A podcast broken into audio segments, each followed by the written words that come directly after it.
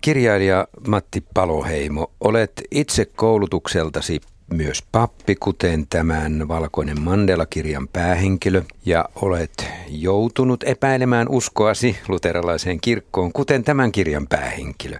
Miten henkilökohtainen kirja tämä sinulle oli silloin, kun kirjoitit? Kyllähän aina tietysti romaania kirjoittaessa kirjailija on myöskin henkilökohtainen tavalla tai toisella. Aina se on jollakin tavalla oma elämä kirjallista. Mutta totta kai kysymys on fiktio, ja vaikka joitakin vaiheita on ihan henkilökohtaisesti tuttuja samalla tavalla kuin Juhani Santera, niin minullakin, niin kuitenkaan ei voi sanoa, että se on niin kuin minun tarinani millään tavalla. Edelleen on, on niin, että olen kuitenkin kirkon pappi toisin kuin Santala, vaikkakin vähällä on ollut monta kertaa, että olisin tehnyt saman ratkaisun kuin tämän romaanin päähenkilö, mutta tosiaankin aina on tietysti niin, että – kun fiktiota tekee, niin tekee myös kirjaa itsestään. Toisena keskustelijana Susanna Airola, sä olet sosiaalityöntekijä ja olet tehnyt yhteistyötä nyt pakolaisten kanssa.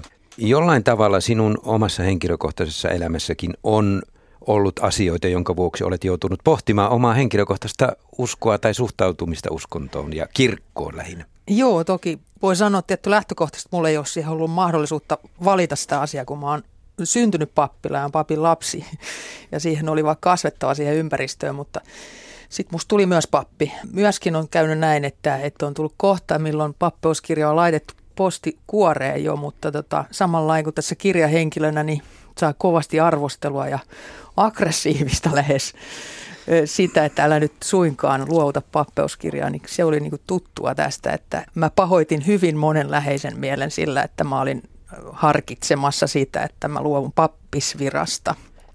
No miten äh, kova henkilökohtainen kriisi tämä tässä päähenkilö Juhani Santalalla on tämä, minkä hän läpikäy tässä kirjassaan? Sellaisen niin kuin läpikäyminen, että sä opit johonkin ja, ja sitten sä vaihdat ikään kuin sitä näkökulmaa. Niin itse ainakin ajattelen, mähän on opiskellut valtiotiedettä, että jopa se on auttanut siihen, että se ympäristö, mistä mä oon tullut ja se ajattelutapa – ja, ja siirtyä niin kuin näkemään toisesta vinkkelistä se kaikki. Koska se on niin kuin ihan verta ja lihaa, se on niin kuin solutasolla se maailma, mihin sä oot syntynyt ikään kuin. Niin jotain kertoo ehkä se, että aluksi ajattelin kirjan nimeksi Pakolaiset tai Pakolainen. Mutta kun Johannes Lillankoski oli jo tehnyt samanlaisen kirjan, niin se piti hylätä. Mutta kuitenkin se ajatus on tässä koko ajan olemassa, että Juhani Santala – oli eräänlainen elämänsä pakolainen. Hän jo kohtasi sitten ihan oikeita pakolaisia ja oppi kohta kohdalta kohtaamaan sen oman ongelmatiikkansa ja lopettamaan pakenemisen. Mitä ajankohtaista tartutit tähän kirjaan, Matti Paloheimo, tuolloin 90-luvun alussa? Tämä julkaistiin 1994. Muutama vuosi sitä ennen Nelson Mandela oli vapautunut pitkäaikaisesta tuomiostaan. Niin, jos muistelee tuota vuosikymmentä ja sitä vuosikymmenen alkua, niin se oli sekä maailman historiassa että tuota Suomen historian kannalta hyvin vaikeaa aikaa ja kohtalukasta aikaa. Suomen ehkä kaikkein oikein pahin lama oli juuri niin kuin alkanut ja vähän niin kuin sivutettukin jo. Ja tosiaan Etelä-Afrikassa oli sitten vapautus alkanut ja myöskin Namibiassa vähän aikaisemmin. Eli, eli elettiin kyllä hyvin tämmöisiä kohtalonomaisia aikoja ja, ja tartuin sen vuoksi tähän ajankohtaiseen aiheeseen. Susanna Airola, olit silloin alle 30-vuotias. Mitä muistat? Minkälaisiin asioihin kiinnitit huomiota silloin 90-luvun alkupuolella? Mä kiinnitin huomiota esimerkiksi opiskellessani teologiaa yliopiston leikkauksiin ja säästöihin ja mm. siihen, niin kuin siihen lamapuheeseen ja vaikeaan työllistymiseen. Mutta mä olin kahden pienen lapsen kanssa, yksin asuin Huosilla viimeisiä opiskeluvuosia ja, ja sinne tuli Somaliasta, tai siellä asu samassa yksikössä Somaliasta saapuneita pakolaisia heidän perheitään ja aivan pihapiirin kosketus oli tähän niin kuin ilmiöön, mm. että ihan uudenlaisia ihmisiä ja heistä niin kuin somalialaiset näki sen, että he on erilaisia kuin jotkut muut afrikkalaiset ja, ja sitten tietenkin se uskonto siinä, että se oli he islamin uskosia ja sitten se miesten asema niissä perheissä ja se tavallaan ei ollut yhteistä kieltä eikä myöskään mulla mahdollista kommunikoida samalla lailla niiden miesten kanssa, koska mä oon nainen. Ja se oli todella ruohonjuurella. Ja silloin mä muistan, että mä ajattelin, että ei kai me vaan nyt tehdä niin, että hyvän oman tunnon lunastamiseksi me olemme nyt ottaneet heidät tänne turvaan, mutta kuka heistä huolehtii täällä? Että tavallaan on saatu niin kuin hyvä meritti, no niin me on hoidettu tämä homma, mutta sitten se jätetään kesken. Tämä saattaa olla ensimmäinen romaani, johon on kirjoitettu näin pakolaisten vastaanotosta ja pakolaiskeskuksesta nimenomaan. En todellakaan ihan varmasti tiedä, mutta luulisin, että näin on. Vuotta myöhemmin ilmestyi Arto Salmisen mainio turvapaikka, joka oli vähän eri tavalla hahmoteltu. Tämä on ehkä vähän vakavampi tämä minun, minun käsittelytapani kuin Salmisella. Mutta itsekin toki yritin ottaa selvää asioista etukäteen niin paljon kuin se oli mahdollista. Vierailin tuolla Lapijärven vastaanottokeskuksessa ja haastattelin monia työntekijöitä ja myöskin pakolaisia, mutta, mutta totta kai minun näkökulmani on ulkopuolisen. Mitä taustamateriaaleja luit tuo aikaan sitten näiden vierailujen lisäksi? No yritin tietysti kaivaa kaiken, mitä kaivettavissa oli, mutta kyllä se jäi lähinnä niin kuin lehtitietoihin, että semmoista kirjallisuutta asiasta oli hyvin vähän siihen tilanteeseen liittyvää. Eli, eli hyvin paljon työtä oli tehtävä niin kuin sen ajan materiaalin perusteella. Silloin Suomessa oli noin 10 000 pakolaista, nyt se on moninkertainen määrä, ainakin kolminkertainen, eli ne, ellei nelinkertainen määrä. Mitä ajatuksia tämä kirja herätti Susanna Airola, koska tässä ollaan vielä jonkinlaisessa onnelassa, ehkä vaikka vaikeuksia tuossa yhteisössä on? Mä en nyt sanoisi, että tai mä en halua niin, ajatella niin, että oltaisiin ennen oltu niin, oliko, onnellassa. Niin, oliko väärin sanottu Joo, kyllä mun mielestä toki ilmastonmuutos ja kaikki, kaikki tässä maailmassa on kaauksessa. Mä ajattelen, että se johtuu meidän ikääntymisestä, että me nähdään tämä asia näin, koska mä ajattelen tätä 90-luvun, että mä oon paljon ajatellut sitä, että kaikki puhuu siitä, mä oon opiskellut sitä asiaa yliopistossa lukenut kirjoja 90-luvun lamasta, elänyt itse sitä, niin se mitä silloin mä ajattelin ja mitä mä nyt, niin mä totean vaan, että kyllä osa asioista menee ikääntymisen piikkiin. Se, että mä oon paljon enemmän huolissani tai, tai mä näen asiat iso, isoina asioina ja näin. Ja mä olin autoa niin kuin semmoinen, niin kuin mä huomaan, että nuoret ihmiset on edelleen, että kyllä minä saan työpaikan. Ja kyllä jos ihminen haluaa töitä tehdä, se töitä löytää. Ja kaikki järjestyy ja tällä tavalla. Että siihen liittyy tietyllä tavalla tämä oma ikääntyminen mun mielestä siihen näkökulmaan ja niin. siihen tavallaan uskon puutteeseen. Minulle oli kyllä aikamoista lukea vuonna 1994 julkaistusta kirjasta sitä, kuinka Matti Paloheimo kirjoita tässä. Pahimpia olivat nuo isänmaalliset suomalaiset, jotka syljeskelivät ulkomaalaisten perään. Sitä on ihan niin kuin nykypäivää. Vielä oikeastaan rajummin tulee tietysti sosiaalisen median kautta nykyään. Kyllä siis Pitää tosiaan muistaa, että tuolloin 22-23 vuotta sitten ei ollut mitään internetin tuomaa sosiaalista mediaa, ei ollut tämmöistä rähinäkulttuuria, vaan kaikki tuli niin kuin suoraan ihan todellisuudessa tai sitten lehtien palstoilla mielipidekirjoituksena ja niin edespäin, mutta aivan samat reaktiot kuin nytkin, mutta nyt niin kuin toiseen potenssiin. Niin, varmaan tämä some ja kaikki siitä kasvattaa näkyvämmäksi, mutta mä haluan tuohon palata vielä ihan toisesta näkökulmasta. Itse tämä ilmiö, että vihataan tai saa erilaisuus saa aikaa vihaa, niin sehän on niin kuin hirveän syvällä ihmisessä.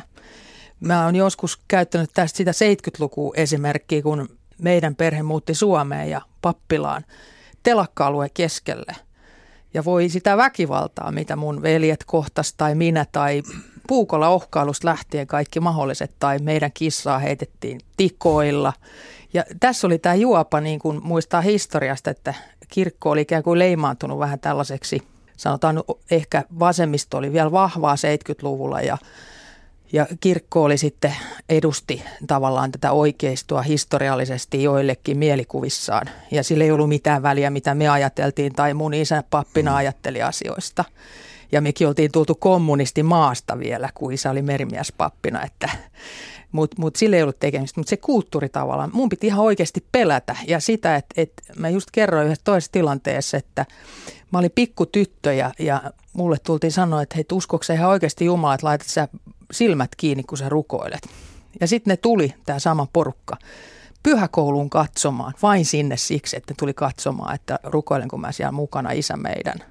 Ja se oli tavallaan kuin jälkeenpäin niin kuin tosi julmaa kiusantekoa. Hmm. Ja isoveli kohtaan, niin kuin mä muistan mun yksi edesmennyt isoveli, niin se ihan oikeasti, mä oon tilanteessa, missä niin kuin pienen linkkuuveitsi luhatti, että menkää pois täältä jääkiekkokentältä, senkin papin kakarat.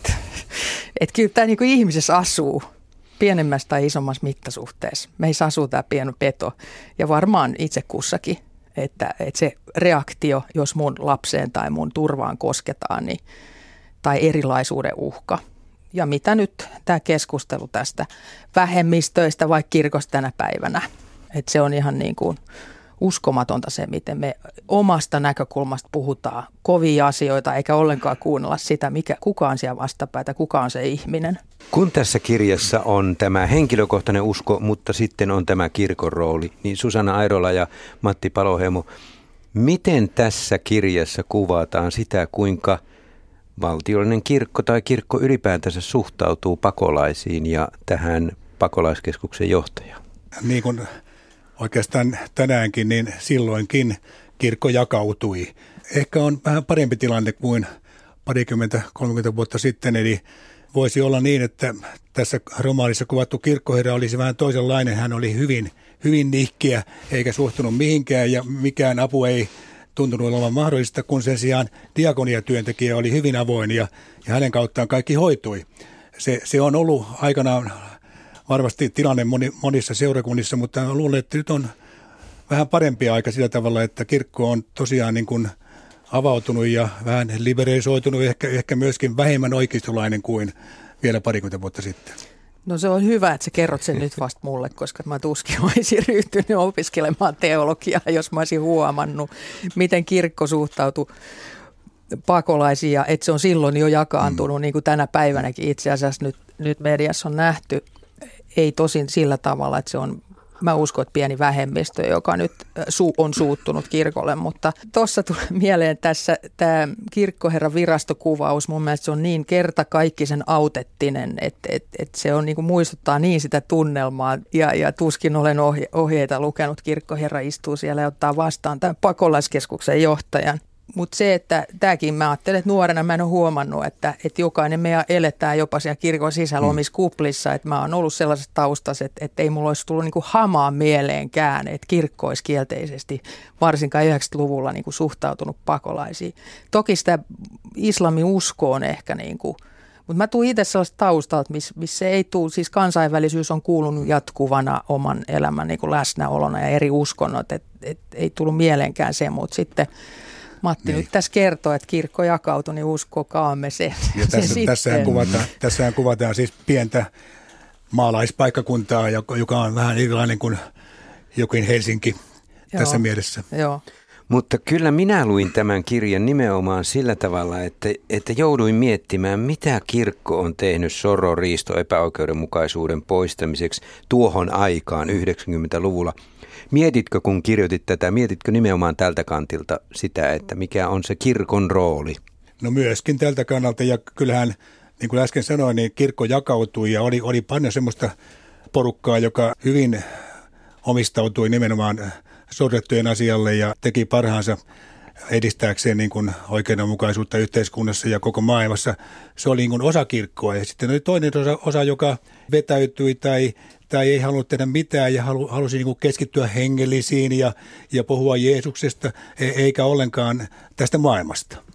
Tuossa mä huomaankin, kun sä sanoit just, että keskittää hengellisyyteen ja, ja ei puhua tästä maailmasta, niin mä näin tässä sellaisen teeman kanssa, että, että mitä mä itse niin kuin pappina ja siitä työstä pois lähteneenä ajattelin, että, että, että tavallaan tämä Santala sai tarttua johonkin konkreettiseen. Mikä mun ajatus on ollut, että diakonia on tärkeää ja diakonissa nousee, tai siihen mm. aikaan se oli diakonissa, nousee tärkeäseen rooliin – ja, ja se niin kuin, että hei nyt mä pääsen tekemään jotain. Ja sillä tavalla mä oon kokenut sen, että mä haluan tehdä ihan oikeasti näiden ihmisten kanssa tässä maailmassa jotain, jotka on niin kuin täällä ja niin, että mä en puhu niille ihan täyttä hebreaa, mitä uskonnollinen jargoni on monelle. Ja, ja, ja vielä tämä uskonnollisuus tässä, niin kuin, että kuinka tämä oli tyypillistä niin kuin kognitiivinen paketti, jonka tämä Santala piti omaksua, että uskon isään, poikaan, pyhän henkeä ja ylösnousemukseen, ruumiin ylösnousemukseen Ja kuitenkin niin kuin, tavallaan mun mielestä se menee niin, niin kuin monikerroksisesti ja hienosti, että seksuaalisuus, johonkin kuuluminen ja hengellisyys jää sinne niin kuin tavallaan semmoiksi piiloviestiksi. Se nousee vähitellen sieltä, että hei, täällä on tämä kognitiivinen paketti, jolle itse asiassa sen hengellisyyden kanssa tai semmoisen niin kuin ihmisen henkisyyden kanssa, niin kuin se on vaan tukkeena siinä mm, ikään kuin. Kyllä. Ja, ja tämä on niin kuin ihan tavallaan niin, kuin niin tyypillinen suomalainen kirkkoherra siellä, joka niin kuin on iskenyt itsensä joku kovalevyn täyteen jotain dogmatiikkaa ja, ja sillä ei ole mitään kosketusta, kosketusta niin kuin siihen, että, että missä me eletään ja missä me ollaan. Hän halusi pitää niin kuin huolta siitä pienestä piiristään, omasta pienestä Joo. piiristään ja se riitti hänelle. Mutta Valkoinen Mandela. Minulle oli yllätys Matti Paloheimo, että se tulee ilkkumisen kautta tämä nimi esiin tässä tarinassa, että ne isänmaallis oikeistolaiset ääriliikkeen tyypit siellä haukkuvat tätä Juhania valkoiseksi Mandelaksi. Miten se näin päin käänsit sen? Niin, niin se oli, että Sankarin. Sankarissa niin. tuli haukkuva nimi, että tämä valkoinen Mandela, se, se kehittyy tosiaan tästä pilkkanimestä. Hän, hän oli, Mandela oli tuohon aikaan tunnetuin neekeri niin sanokseni maailmassa ja hänet sitten tietysti tämä rähinäjengi muisti ja on ainakin yksi, yksi musta ihminen, joka muistetaan ja hänet voitiin nimetä ja tämä Santala sitten edusti niin kuin hänen kauttaan kaikkea torjuttavaa. Tässä kirjassa on yksi iso teema minulle lukijana on se, että täällä loppupuolella kirjoitat kuinka johtaja Juhani Santala pohtii, hän kirjoittaa päiväkirjaa koko ajan, hän pohtii siinä, että kuinka kaikki lopulta palautuu jokaiseen itseensä siihen, miten me kukin ratkaisumme teemme. Onko näin, että me olemme vastuussa itsellemme ja siitä, miten me itse suhtaudumme pakolaisiin, miten me itse suhtaudumme kirkkoon, miten me itse uskomme johonkin? Mua ärsytti se henkilökohtaisuus alussa, että kun se oli niin, kuin niin tyypillinen mies, joka tulee jostain papivirrasta sinne paikan päälle, eikä oikeasti kysy niiltä muilta ollenkaan, että hei, miten tässä kannattaisi edetä. Ja, ja se menikin se eka ilta, jonka se järjesti tutustumisilla ja pieleen. Ja mä ajattelin, että se oli niin, niin tyypillistä, että Herra tulee ja kertoo ja tekee. Ja, ja sitten siellä on niin suunnattoman ammattitaitoista porukkaa, jotka olisi voinut kertoa sille Herralle, että, että naisia, jotka olisi voinut kertoa, että hei, meidän kannattaisi tehdä näin, että vaikka jokainen niin kansallisuusteema ilta olisi tai jotain tällaista. Mutta hän oppii sitten siellä kirjan myötä ottamaan tämän Kirstin. Joo, ehkä hän vapautuu siitä kirkkoruhtinaan roolista, ikään kuin hän tulee uuteen ympäristöön ja pääsee kontaktiin. Ja, ja kyllä, jos nyt sanotaan, niin hän vapautui myös sillä tavalla, hän sai kontaktin omaan kehoonsa. Ja seksuaalisuutta ei voi irrottaa ihmisestä tavallaan niin kuin näin, että hän uskalsi ajatella sitä. Ja hänen entinen vaimonhan ymmärsin, oli sairastunut mielenterveydeltään mm. ja se oli niin kuin lukinnut sen oikeastaan sen tilanteen. Ja tällä tavalla mä niin kuin lähdin si- si- siihen liikkeelle, mutta sitten mä jotenkin tosiaan huomasin, että no, mulla on raskaat taakat kirkkoa kohtaan et ja näihin miehiin ja tämän ikäisiin kuin mun isästäni vähän nuorempaa. Ja tavallaan sitten se lähti aukasemaan, niin kuin sä sanoit, että se aukesi se kontakti. Ja mun mielestä onkin hieno siksi, koska se hengellisyys ikään kuin se häipyy ikään kuin keskiöstä taakse.